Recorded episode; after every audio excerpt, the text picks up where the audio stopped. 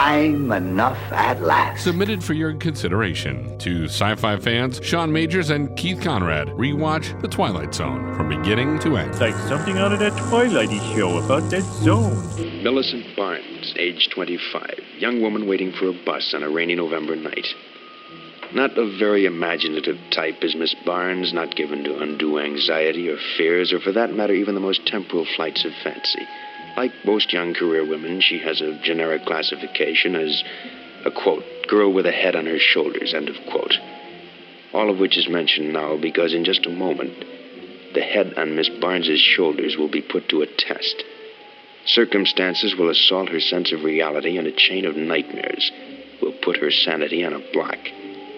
Millicent Barnes, who in one minute will wonder if she's going mad. Episode 21 of The Twilight Zone was Mirror Image, telling the thrilling story of Millicent Barnes. Um, you know, I, I, I feel like we've said this a, a few times. Not enough Millicents out there. a very 1960s name. If I had a, if I, if I was, uh, you know, having like a really big family, I would just start naming them after Twilight Zone characters. really unique names.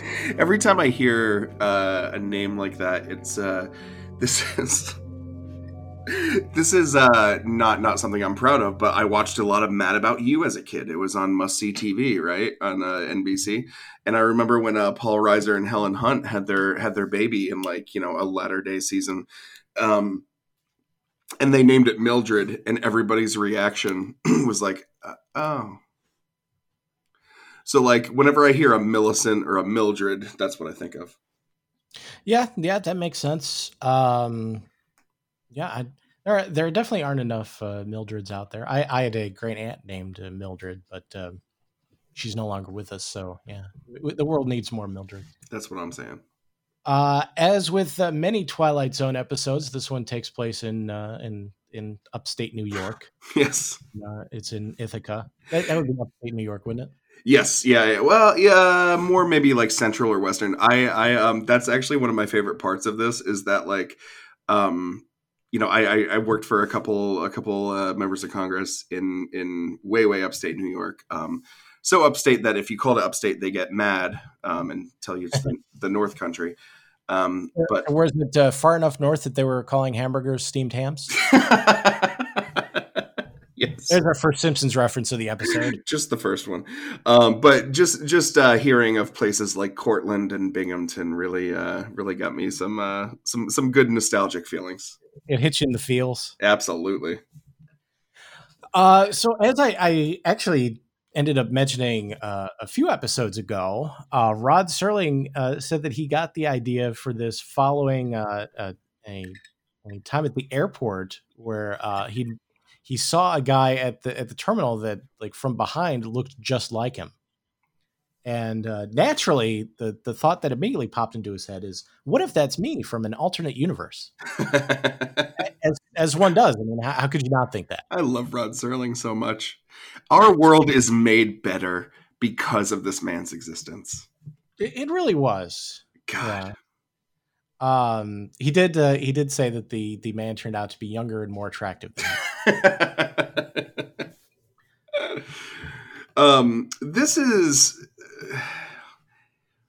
this reminds me of the the hitchhiker episode uh, i can see that um also uh millicent barnes is not 25 rod serling can tell us that she's 25 but this is i think this is the first uh, uh female instance where uh you know we, we've talked multiple times about how uh a, a, man is is referred to as being 35 or in his mid 30s and it's like no he's like pushing yeah, 60 it turn, turns out the actor was like 50 i don't think millicent barnes is let's see how old vera miles was in 1960 well and, and that's the thing that that is the case with this episode and uh and also uh, uh other episodes they're, they're their age is completely inconsequential to the story. Just say, just say she's 31. Vera Miles was 31 in 1960. Just say she was 31.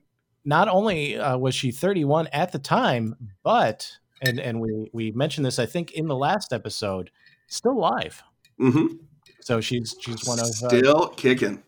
One of the one of the Twilight Zone uh, uh, featured performers who's who's actually still alive. Ninety years young. Good for her.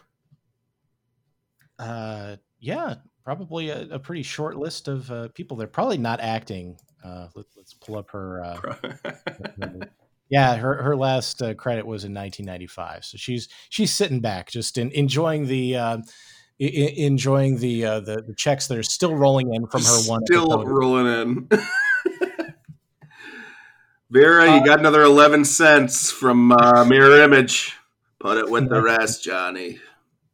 Uh, so she she's talking with the uh, the, the ticket agent, and uh, I I can't help but think that this is the, the ticket counter guy's first day working in public or in uh, in uh, you know public service because uh, he's he's acting like this is the first weird customer he's ever come in contact with. And, Yeah, I I don't know if like bus stations were classier in the '60s, but I've like uh, I just imagine Charles Manson would fit in fine at in a modern day bus station. Yeah, because you, have to think that uh, like like the Twilight Zone representation is probably a fairly uh, fairly idyllic uh, representation of a bus station, and th- and this kind of has a, uh, a a more seedy feel to it. I mean the the restrooms have like neon lights. Uh, Neon lights in the Twilight Zone either represent like a darn good time or uh, a place you just don't want to be. Yeah, li- listen. At any time, like like I, I get there was a time where where bus travel was far more frequent and hmm Luxurious. Than it is right now, and and luxurious. But at at, at any point in in our history, if you found yourself in a bus station uh, late at night, Things could go be be going better for you Yeah. in your life. you have been, you probably should have been questioning your life choices like, at, at some point. it's not a it's not a last resort like it is these days. No one's taking the mega bus because Yeah. things are going great. Li- Listen, in 1960, maybe it wasn't the last resort, but it still definitely was not the first resort. So she's talking with the uh, the ticket agent, and the, the ticket agent is is very annoyed at her because apparently, well, he claims that that she just keeps coming up to him and asking him the same question, which she thinks is odd because uh, she, it's the first time that she's gone up there and asks it, asked Mhm. him. Something. And uh, that's our, our first clue that uh, maybe something is uh, is a little off. Just well, our, our second clue is the fact that we're watching the Twilight Zone. So Yes. our, our second clue after the fact that we're watching the Twilight Zone is that uh, there seems to be some confusion over how many times she's actually been been up there to uh, to talk to the guy. Uh, then uh, there's some confusion over uh, over her bag because one minute her bag is uh, is is with the checked luggage, the next minute it's sitting next to her. It, it just keeps moving around. Uh, so that's obviously a problem. And um, uh, eventually, she does actually she she's so upset by this that she goes to the she goes to the restroom which by the way uh, apparently contradicting my previous statement apparently this is a fairly classy bus station because it has a an attendant.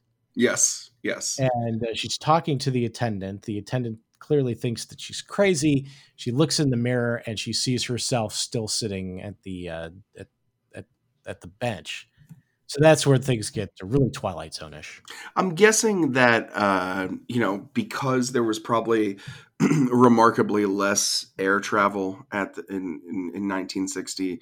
Uh, maybe less train travel by train. Maybe maybe that's why like so many more people took the bus. And as business is booming, you can uh, uh, as the proprietor of uh, Binghamton Bingham Bing. Binghamton bus uh, lines, you can hire a bathroom attendant.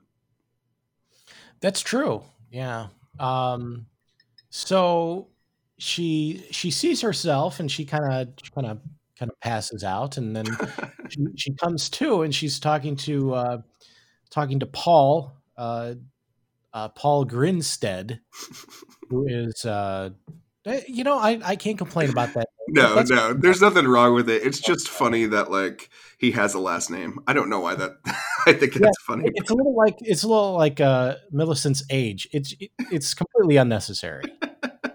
It's perfectly with Sterling, Serling is what we call him. I, I I need to ask you this about her passing out. um, two weeks ago, when uh, we, we talked about the the Purple Testament, you said, you know, like I don't know why everybody's first reaction is to not believe Lieutenant Fitz. Mhm. Um, let's just entertain it, right? I don't know that my first reaction upon seeing somebody like I get it that it is an exact like one to one look-alike, but like Mhm. I'm not passing out. My my brain, my gut reaction would still be, "Oh shit, that's crazy." Yeah, like like Serling, when he saw this person in the airport that looked just like him, he wasn't, you know, like cowering in the fetal position, sobbing. Oh my god, there's another me. No, he was like, oh, oh, that that guy looks a lot like me. I'm gonna write an ep- uh, a story about this and make some money. yeah. Uh, so he had he had a fairly normal uh, reaction to that. I wonder if Serling ever tried to hunt down the guy who looked like him in the bus station. Oh, that would have been good. That that would have been good for like publicity stills for the episode. Yeah, for sure. And and his his his younger, apparently a more handsome doppelganger uh, getting a picture taken together. That that would have been good. um, that probably would have been impossible to track him down, though. Of course. yeah, definitely back then. Um, yeah. So th- so her reaction to it is uh, is as you mentioned a little strange, uh, but it gets stranger because when she comes to, like, she doesn't think, oh. I was looking in the mirror and seeing something, you know, maybe this person just looked a lot like me or anything. Immediately, the very first thing that pops into her head, soon as she comes to, is, you know, this person was clearly from a parallel world. Maybe people were just I don't know if less skeptical or more creative is is is the is the proper term um for back then but I'm I'm I'm not fainting and I'm not thinking about parallel universes. If I see somebody who just looks like the the fat kid from from the Sandlot the movie The Sandlot grew up. Yeah, I mean that's uh yeah, and it gets weirder too because not only does she come to the conclusion that it must be uh uh Millicent from a parallel dimension, but uh, she also comes to the conclusion that it must be evil Millicent. And I the mean- only way that, the only way that uh, evil Millicent can survive is by killing the original Millicent. no one no one ever likes to think of themselves as the evil twin like if you if, if you saw somebody who looked exactly like keith conrad like like they're not the good one. You're you. You know you. Oh, you're not that bad of a guy. If I if I saw him, I would assume that that I was the evil. awesome. Um, yeah, I mean, and I'd be like, that goody two shoes is trying to take my place. the um so paul paul and millicent i just you know th- they become fast friends They Um, do. i i do i and, do and by the way, you know, we talked about uh, you know, like in the uh, in the Purple Testament, that it doesn't make sense that he, uh, you know, that they don't believe him. I think that uh, I think that Paul actually acts the way he he he acts appropriately in this situation. hundred percent. A Because. I would just be, I would just be like, I want to see where this goes. I love it when, uh, yeah, you were talking about the, uh, the the the guy who approached you, um, and uh, and said, "I'm you from the future." After asking your name, um, Yeah, yeah. and you're like, "All right, let's, let's see, uh, let's see, let's see where this goes." Um, speaking of the uh, the parallel universe, etc., um, I a hundred percent agree with you on Paul when he says uh, her explanation is a little metaphysical for him. Yeah, that- I'm that- like, I am, I am on Paul's team right now. Yeah, th- that's that's a that's the the single most diplomatic way. it sounds like something I would say. You know, your explanation seems a little too high concept for me. give me, just give me the the the Hollywood blockbuster. I don't need a a, uh, a think piece. so, you know, at, first, uh, you know, the the idea is, uh, you know, he's going to get her on the bus and get her out of there so that uh, she'll be someone else's problem. Uh, and she she tries to, but then when when they're actually about to get on the bus, uh, she looks in the in the window and, and sees herself already sitting on the bus.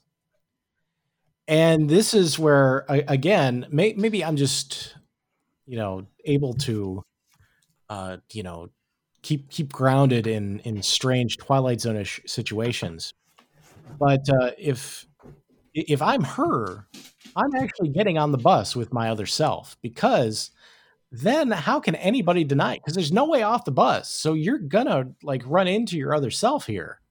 So get on the bus and then be like, hey, you're in my seat. Also, you look just like me. I think so. Um Yeah, because it, but but the you know Paul and and the the angry ticket counter guy and and the the bathroom attendant they can't say she's crazy anymore because look she's right there. Yeah. Um. Ooh, that's a good point.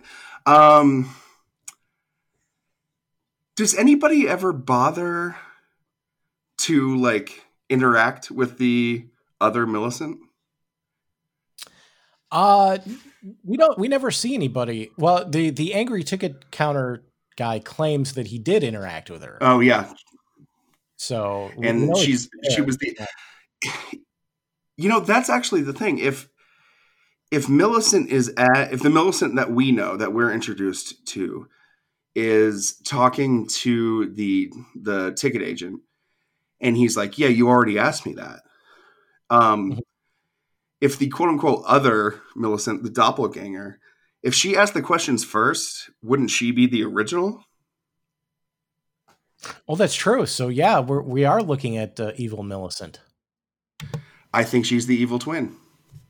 I think so. Yeah. Um, I, I'm I'm still amazed by the fact that she jumps to the par- parallel world uh, conclusion quicker than like J.J. Abrams.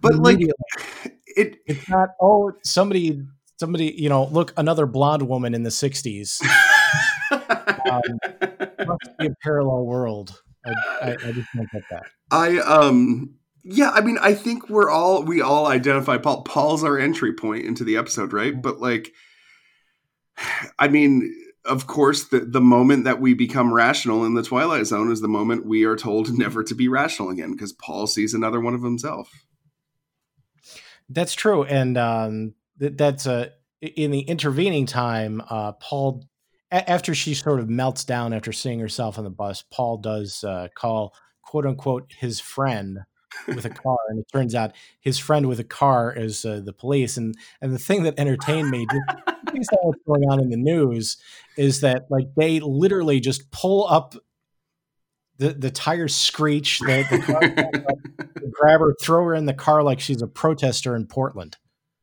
Like, drive off. Like there's there's no discussion of is this the woman?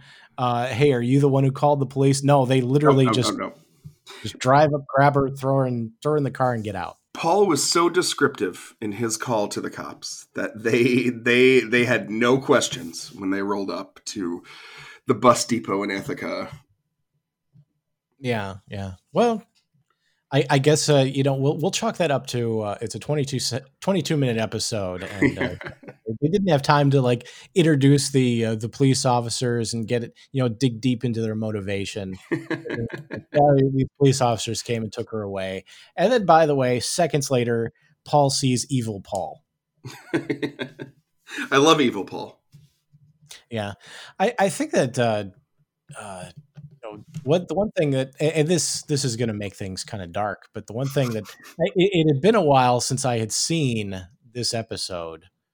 Um, I think just just coincidentally, I I uh, I, I like it just fine. It's not like I would skip it, uh, but it had been a while since I, have seen it, and I was fully expecting that uh, after Paul chases evil Paul, that he was going to get sideswiped by a car or something and die because yeah. because Miller decided that her evil doppelganger was was going to try to eliminate her. So I to bring the thing full circle, it seems like evil Paul should have killed Paul. that actually would have been perfect. Um, I'm thinking that both both of the uh, quote unquote original ones are uh, are the evil ones. Because You why why would Paul just poo poo the idea? Yeah, I mean there there is uh, you know you, you have presented good circumstantial evidence that Thank you, uh, Keith.